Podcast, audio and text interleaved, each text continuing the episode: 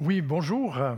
En ce dimanche ensoleillé, enfin week-end aussi marqué par des bonnes pluies qui, valent de l'or hein, pour euh, la nature, pour les végétations euh, de ce coin de pays. Et puis, il y a encore tant d'autres endroits qui euh, ont besoin de rafraîchissement. Un petit peu à la manière dont nous, chrétiens, avons besoin d'un rafraîchissement qui vient de l'Esprit Saint, qui vient par la parole de Dieu.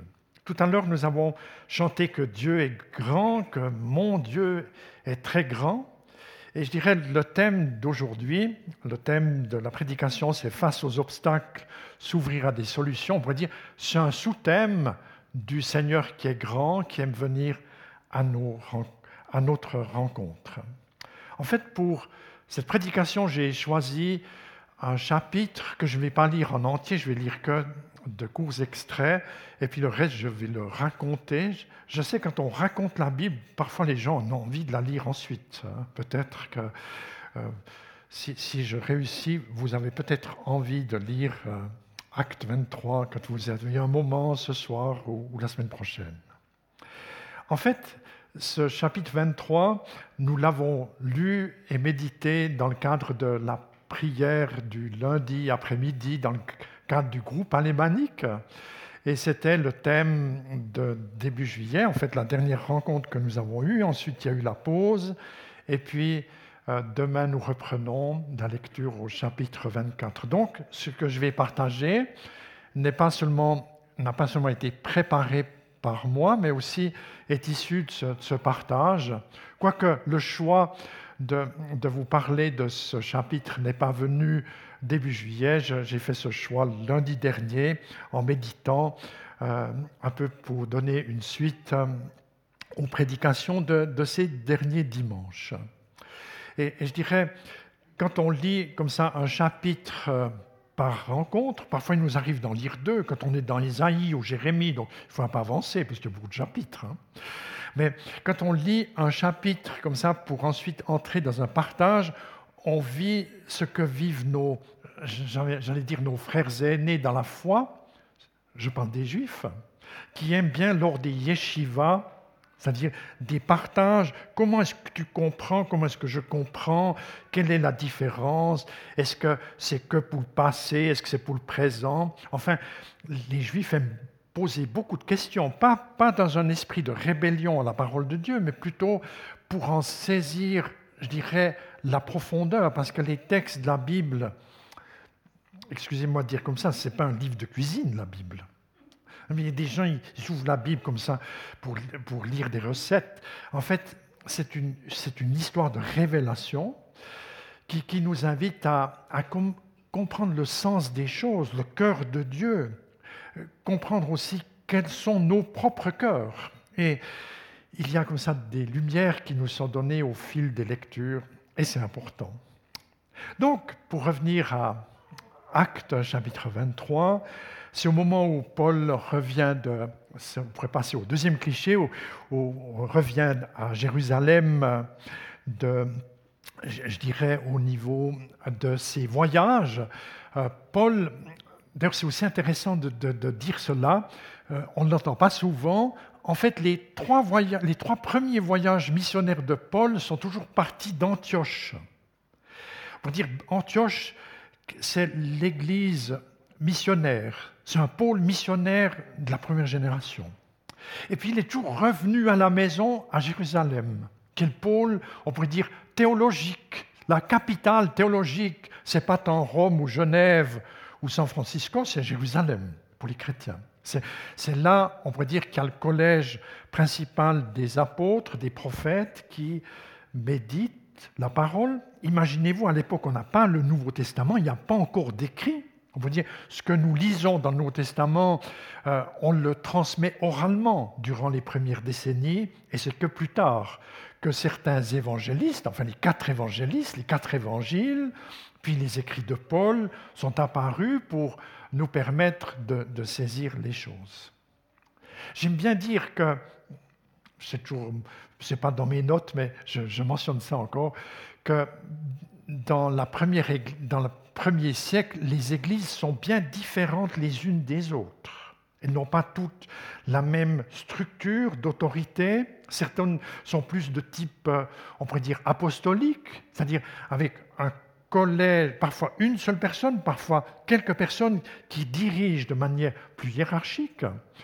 Et puis d'autres églises sont plus presbytériennes, c'est-à-dire avec le système des anciens, où le gouvernement est plus un peu plat, c'est-à-dire comme on a l'habitude dans le cadre de, nos assemblées ménodites aussi. Donc il y a une structure d'assemblée souvent au moment de l'implantation qui est plus apostolique et qui ensuite devient plus, plus presbytérienne, comme c'est le cas de beaucoup d'églises issues de, la Réforme. Alors, en revenant du troisième voyage à Jérusalem, Paul, il se rend d'abord à l'église Jérusalem, il dit bonjour à Jacques, Jacques un peu le seigneur des, des anciens Jérusalem, et puis là, ils sont à la fois réjouis et puis peu embêtés avec ce Paul qui revient, parce qu'il crée le bazar, si vous voulez, un peu dans l'Empire romain, parce qu'il dit, mais la loi qui a été donnée par Moïse, elle a été accomplie par le Christ Jésus. Donc il met le bazar dans les synagogues, on peut dire, tout autour de la Méditerranée, ou en tout cas dans sa partie nord. Et puis, c'est difficile pour les anciens de Jérusalem de se dire mais il va revenir ici, ça va créer des troubles. Puis ils ont une idée, ils disent, à, Paul mais on a des gars là qui voudraient faire un vœu au temple, les gens se rasaient la tête, puis ils faisaient un vœu. Il n'est pas dit de quel vœu, est-ce qu'un vœu de célibat ou un vœu de renoncer à l'alcool, c'est pas dit. De quoi? Alors ils ont dit Paul, tu te mets avec parce que les gens qui font des vœux, on ne les touche pas. Donc tu vas au temple avec les quatre, tu te mets dans le groupe. C'est une petite combine humaine hein, qui, euh, finalement ne va pas fonctionner puisque dès qu'il est au temple, c'est le, temps de la fête. Les Juifs d'ailleurs viennent, sont là aussi. Et puis il y a des gens d'Asie, des Juifs d'Asie, qui ont subi les troubles de l'évangélisation de Paul, qui disent Ah, mais le gars, il est là. Et puis, il faut le, saisir, il faut, euh, le, dénoncer. Et puis, c'est ce qui va créer un gros tumulte. Et puis, il faudra même. Le tumulte est tel que le commandant romain, qui, conduit une troupe romaine, c'est l'occupant en Israël à l'époque. Donc, l'occupant, il, vient vers le temple pour, comme pour calmer le trouble, et puis il remarque que s'ils enlèvent Paul, eh bien le trouble va, va cesser. C'est un, petit peu le début, ce qui se passe avant Acte 23. Et puis Acte 23, juste en ceci, je, je vous l'annonce, c'est en fait une série d'événements qui sont handicapants pour Paul. Paul, il est mal pris suite à cette arrestation. Et puis, c'est comme si Dieu allait lui donner allait donner des solutions avec sa collaboration parfois et parfois même en dehors de cette, de cette collaboration qui est la sienne. Alors, premier point, au milieu des accusations, entendre la voix du Seigneur. C'est comme ça que j'ai noté les choses. En fait, une fois que Paul est mis en sécurité, le lendemain, il est question quand même que le conseil officiel, parce que ce qui s'est passé la veille, où il y avait déjà les gens du Sanhédrin, le Sanhédrin, c'est le haut conseil des Juifs à Jérusalem. On pourrait dire, c'est l'orthodoxie juive. Donc, l'orthodoxie juive s'est prononcée, on pourrait dire, de manière inofficielle, peut-être sans PV, si je fais un, un pont vers aujourd'hui. Et puis maintenant, il faut une séance plus officielle pour dire ce qui ne va pas avec l'apôtre Paul. Et puis, il est donc convoqué par le grand prêtre, Ananias, et puis Paul, comme il est, hein, il commence par dire, mais vous savez, moi je prêche, je suis pharisien moi-même, je prêche l'évangile sans mauvaise conscience. Ananias lui fait taper sur la bouche, c'est un peu violent, ces séances comme ça. Et puis, et puis euh, Paul lui dit, mais tu as une muraille blanchie, toi. toi. Enfin, il ne sait pas qu'il parle au souverain sacrificateur que dans la pratique juive, on n'ose en principe pas insulter. Donc, Paul se récuse, hein. la séance commence mal. Et puis, il, Paul, il a beaucoup de sagesse. On pourrait dire, ça c'est le côté du savoir, du côté intelligent de Paul qui apparaît ici, mais parfois notre intelligence est aussi mise au service du Seigneur. Ce n'est pas parce que c'est réfléchi, analysé, que, que le Saint-Esprit partirait. Donc Paul, il a une idée, il dit, vous savez, moi je crois à la résurrection des morts. Pour nous, ça a l'air de rien, c'est même très bien de dire ça, mais devant le Sanhédrin, c'est un gros problème, parce qu'il y a une partie du Sanhédrin qui croit à la résurrection des morts, puis une autre qui n'y croit pas du tout. C'est les Sadducéens. On va dire, il y a les, je dirais la branche plus rigoriste, légaliste, les pharisiens, puis les, les Sadducéens, la branche plus libérale, plus, on pourrait dire plus humaniste. Hein.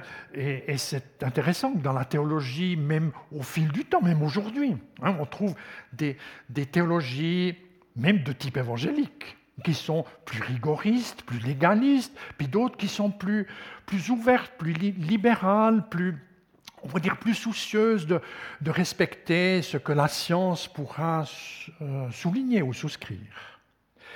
Et il y a même d'autres d'autres gens du groupe, il est question des spécialistes de la loi, ça c'est encore une autre catégorie, c'est un peu les juristes théologiques, les spécialistes de la loi, eux ils sont plutôt pour Paul, parce qu'ils trouvent qu'il argumente bien, donc ils sont de son côté. Donc en disant je crois la résurrection des morts, Paul, il divise, ça split le groupe. Donc les gens s'engueulent ou se, grondent, ne sont pas d'accord entre eux. Il y a une, telle dispute qui s'installe que le commandant romain rebelote, comme la veille, doit revenir avec les soldats en disant calmez-vous, on ne va pas faire du désordre ici dans un lieu saint. Puis Paul, il le reprend et le met à l'écart. Et puis maintenant, dès que Paul est de nouveau à l'écart, là je vous le dis maintenant, le verset 11 d'acte 23. La nuit suivante, le Seigneur apparut à Paul et lui dit, Courage, tu m'as rendu témoignage ici à Jérusalem, aussi, il faut aussi que tu témoignes à Rome. Jusque-là, c'est court extrait. Euh, J'aimerais maintenant essayer de faire un petit exercice hein, qu'on fait dans les yeshivas, c'est-à-dire quand on débat sur un texte, qu'est-ce que le récit que j'essaye de résumer, que vous lirez avec euh, plus de détails, pourrait nous faire comprendre? Certainement déjà que lorsque nous traversons la vie, lorsque nous, sommes devant des oppositions, alors il y a des oppositions de différents ordres, mais quand les oppositions sont créées par des hommes qui sont en principe pas d'accord entre eux, ces oppositions sont toujours fragiles.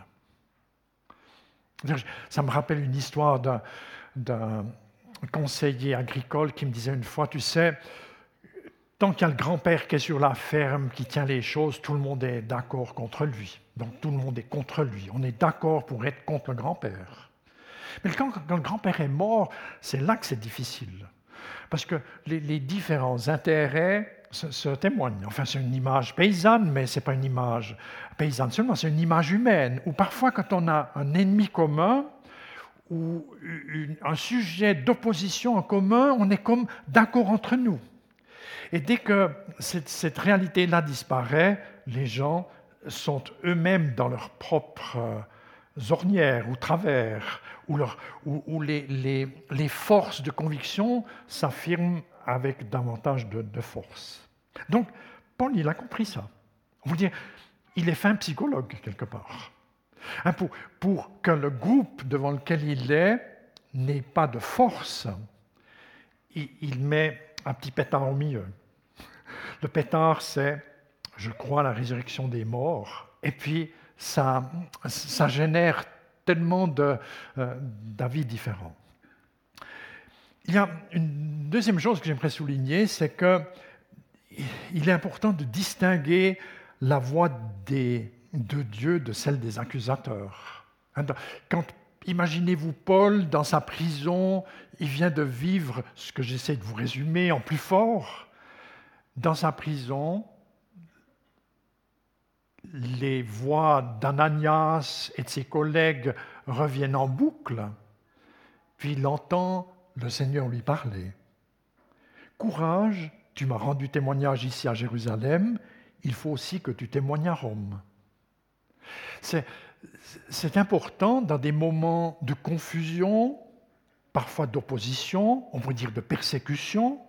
Beaucoup de chrétiens, vous savez que la majorité des chrétiens qui vivent sur la planète sont dans des contextes d'opposition, pour ne pas dire de persécution. Hein. C'est nous en Europe, bon, ça va bien. Puis en, en Amérique du Nord, où ça va bien. Quoiqu'il y a aussi des formes de persécution qui peuvent être plus, plus subtiles.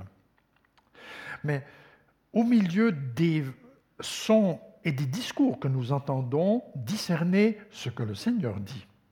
Parce que quand, le grand patron dit quelque chose, c'est autre chose que les petits patrons. Sur votre place de travail, dans les commentaires que vous recevez peut-être de vos proches en lien avec un thème délicat, qu'est-ce que dit le grand patron? Qu'est-ce que dit le Seigneur? Ça me paraît être euh, plus important de le discerner. Puis ici, il reçoit comme par l'Esprit Saint. Donc il y a un moment d'écoute qu'il vit.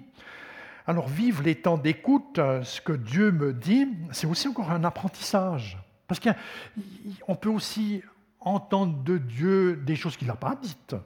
Hein, ça fait aussi partie, on pourrait dire, du chemin de tout chrétien, de toute chrétienne, d'être dans un apprentissage où je suis comme en mesure d'apprendre à entendre le Seigneur qui me parle.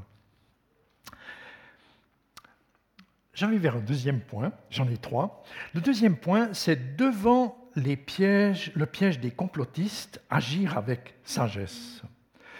En fait, l'excitation qu'il y a eu, euh, ah, et puis cette nuit où, le Seigneur se révèle à Paul, il y a encore, euh, en fait, des extrémistes. Ça existe partout, des extrémistes, c'est-à-dire des gens bien intentionnés qui veulent aller plus loin que le groupe. Ah, ça, existe dans, tous les domaines, aussi dans, le domaine religieux, c'est très présent. Il y a aussi des, chrétiens qui se couchent devant des hôpitaux où on fait des interventions euh, contre l'avortement. Alors on, peut avoir un avis, mais après, il y a comme un moment où on dit un avis, puis après un moment où on peut encore euh, tuer le chirurgien. Vous comprenez? Il y, a, un moment donné, il faudrait comme se dire, mais c'est important d'exprimer son avis, puis à un moment donné où je dépasse les bornes. Donc il y a des gens qui dépassent les bornes ici dans, dans leurs convictions. Et eux, ils, font une promesse entre eux en se disant on va ni boire ni manger avant d'avoir tué Paul. Donc c'est un gros challenge. Et puis ils ont une idée pour ça.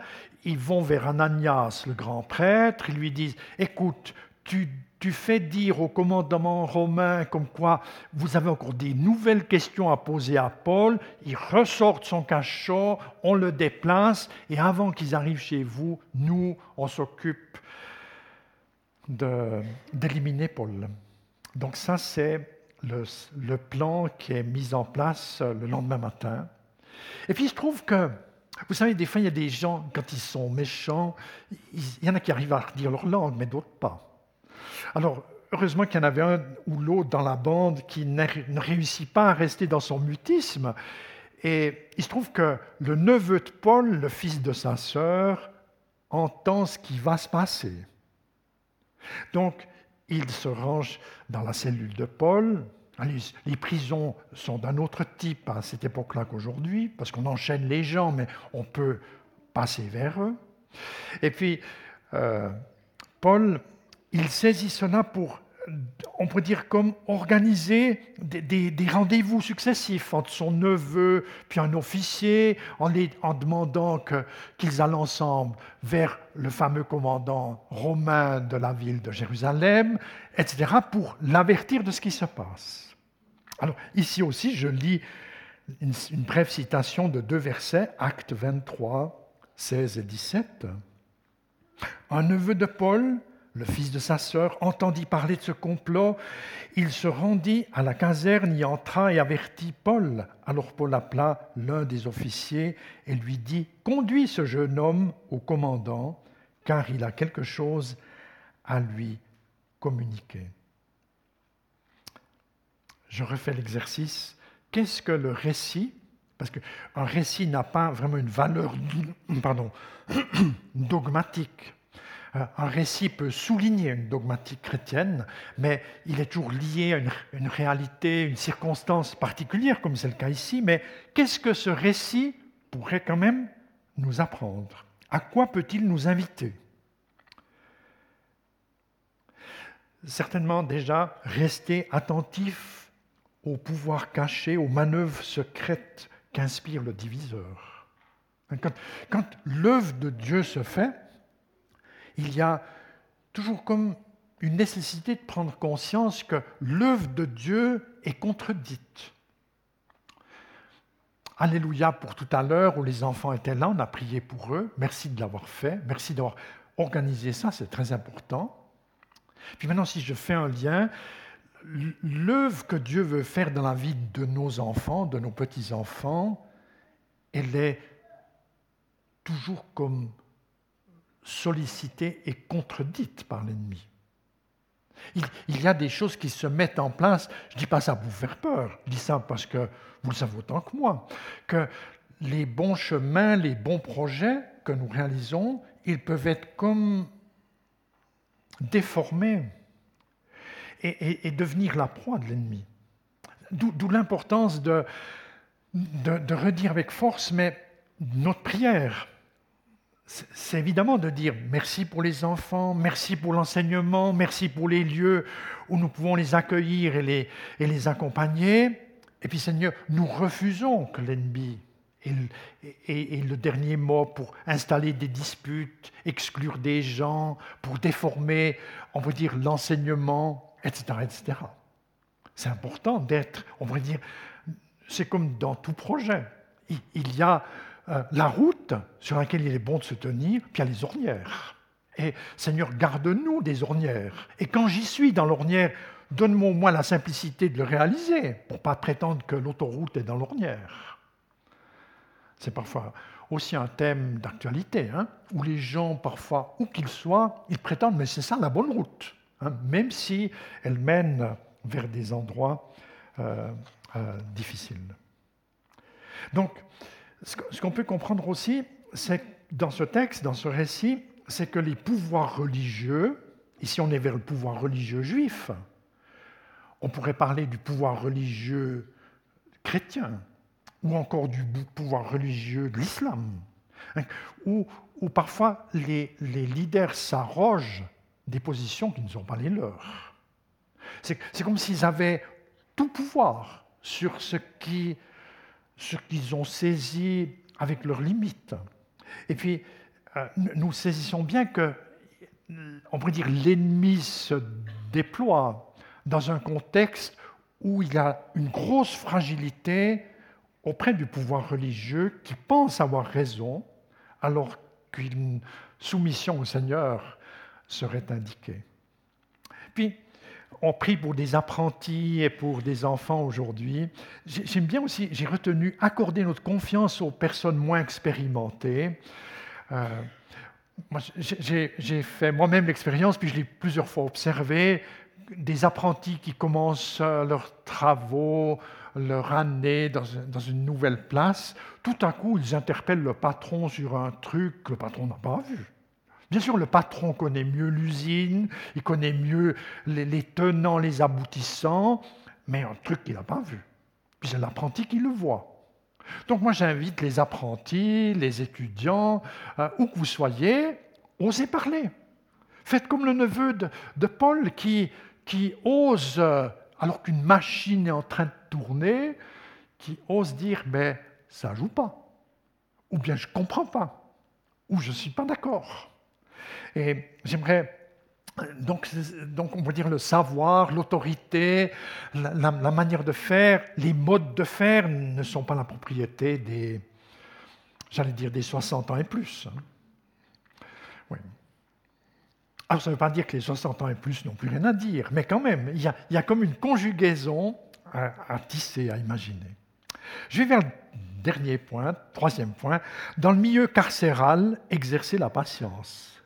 Donc le commandant romain qui exerce euh, son autorité euh, on pourrait dire de manière bienveillante, il va comme appeler euh, ses soldats pour protéger Paul alors qu'il apprend cette mauvaise nouvelle du, du complot, et il va faire déménager Paul de Jérusalem vers Césarée. Césarée, c'est c'est à bien quelques dizaines de kilomètres, on pourrait dire au, nord-ouest de Jérusalem. On pourrait dire, Paul, il va dorénavant passer du siège, euh, on pourrait dire, officiel juif, Jérusalem, vers le siège administratif de, on pourrait dire, de l'armée romaine. Vous, voyez les, illustrations, euh, ce palais d'Hérode à Césarée, il y a tout à gauche une, reproduction, comme on s'imagine, c'est un, palais tout spécial au bord de la Méditerranée qui est comme construit sur un récif, c'est une sorte de balcon magnifique, très grand, qui était euh, construit par l'autorité romaine hein, en direction de Rome, hein, où, où il y a César. Euh, au milieu, vous, remarquez une photo actuelle qui laisse plus que quelques petites traces de ce grand bâtiment. Et puis, tout à droite, euh, vous remarquez que dans ce palais, c'est là qu'il y aura les fameux, on pourrait dire, le, le, fameux procès de Paul où l'on va décider qui pourra aller à Rome. C'est là aussi, parce que le Festus, qui va être euh, le, est le gouverneur romain en Israël, il, réalise, mais en fait, quand, j'écoute Paul parler, c'est comme un show. Il n'y a pas de télévision à l'époque. Donc, quand il a des invités, il ressort le bonhomme. Donc, il ressort l'apôtre Paul pour qu'il parle pourquoi il est pris dans les chaînes, etc. Et puis, vous avez le peintre Nikolai Bodarevsky, qui est un, russe d'origine ukrainienne, enfin c'est un peu dans l'actualité. Le nom ne s'écrit pas tout à fait la même chose si on le dit en ukrainien ou en russe, qui a essayé de, mettre en, relief, en image, quand Paul témoigne de sa foi devant Félix, qui est tout un, tout à gauche, au milieu, ah, il y a, Agrippa et Bérénice, sa femme ou sa copine. Enfin, des, personnes qui sont là, admiratifs d'écouter l'apôtre Paul. C'est dans ce cadre-là qu'il va dire, mais euh, il, manque peu de choses, puis je vais devenir moi-même chrétien. Donc, il y, a, il y a un témoignage tellement fort que ces grands commencent un petit peu à vaciller euh, sur leur sécurité. Qu'est-ce que nous pouvons retenir de, cette, de ce troisième volet où Paul est en prison? J'ai envie de dire d'abord, quand nous sommes inactifs, d'autres personnes s'impliquent souvent avec zèle et compétence. Quand Dieu travaille au travers de nous, avec nous, il le fait aussi sans nous. Donc on n'est jamais indispensable. Donc Paul est comme au bénéfice d'une mise en scène qui est beaucoup plus large que lui-même. On peut dire il est au cœur du pouvoir romain établi en Israël, au cœur de ce grand décor magnifique qu'est le palais d'Hérode, et puis ça se transforme en chapelle. Ah, c'est Dieu qui organise ça. Il n'y a que l'Esprit Saint qui peut faire des choses de ce type. Euh, on pourrait dire aussi que les étapes, les étapes intermédiaires, les pertes de temps, vous avez certainement aussi perdu du temps ici ou là cet été. Hein. Vous, avez dû attendre dans une, file, dans un bouchon, ou bien vous derrière un guichet, ou bien pour attendre vos bagages en descendant de votre avion. Enfin, j'invente spontanément des choses où vous avez perdu du temps, mais les pertes de temps font partie de nos parcours de vie et Dieu utilise les temps morts pour développer en nous comme des nouvelles facultés, des nouveaux ressorts. Ça fait, partie, on va dire, de la formation des disciples. Je termine pour dire, avec ce message, que face aux obstacles, s'ouvrir à de nouvelles solutions, nous pouvons euh, comprendre que le Seigneur est présent aussi dans ces moments comprimés où les oppositions, les contradictions parfois nous assaillent.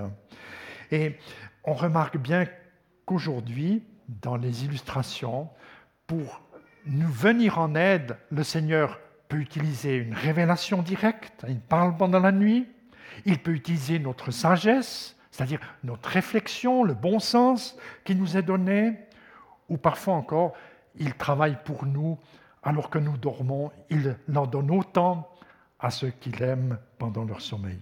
Que Dieu vous bénisse euh, dans l'écoute, dans la méditation de ce thème. J'aimerais encore prier. Nous sommes en chemin, Seigneur, avec toi. Nous désirons marcher avec ton aide. Tu connais les endroits où nous, il nous arrive d'hésiter, parfois un peu d'avoir l'impression que nous patinons, que nous faisons du surplace. Et là encore, nous demandons que ce qui nous paraît inconfortable devienne aussi instrument dans ta main pour nous mener plus loin. Je demande que tu bénisses ainsi mes frères et sœurs ici présents, que tu bénisses les personnes qui, comme Bérénice et Agrippa, commencent à s'ouvrir à l'Évangile, que ton œuvre sache les convaincre que tu es un Dieu grand et fidèle. Alléluia. Amen. Soyez gardés.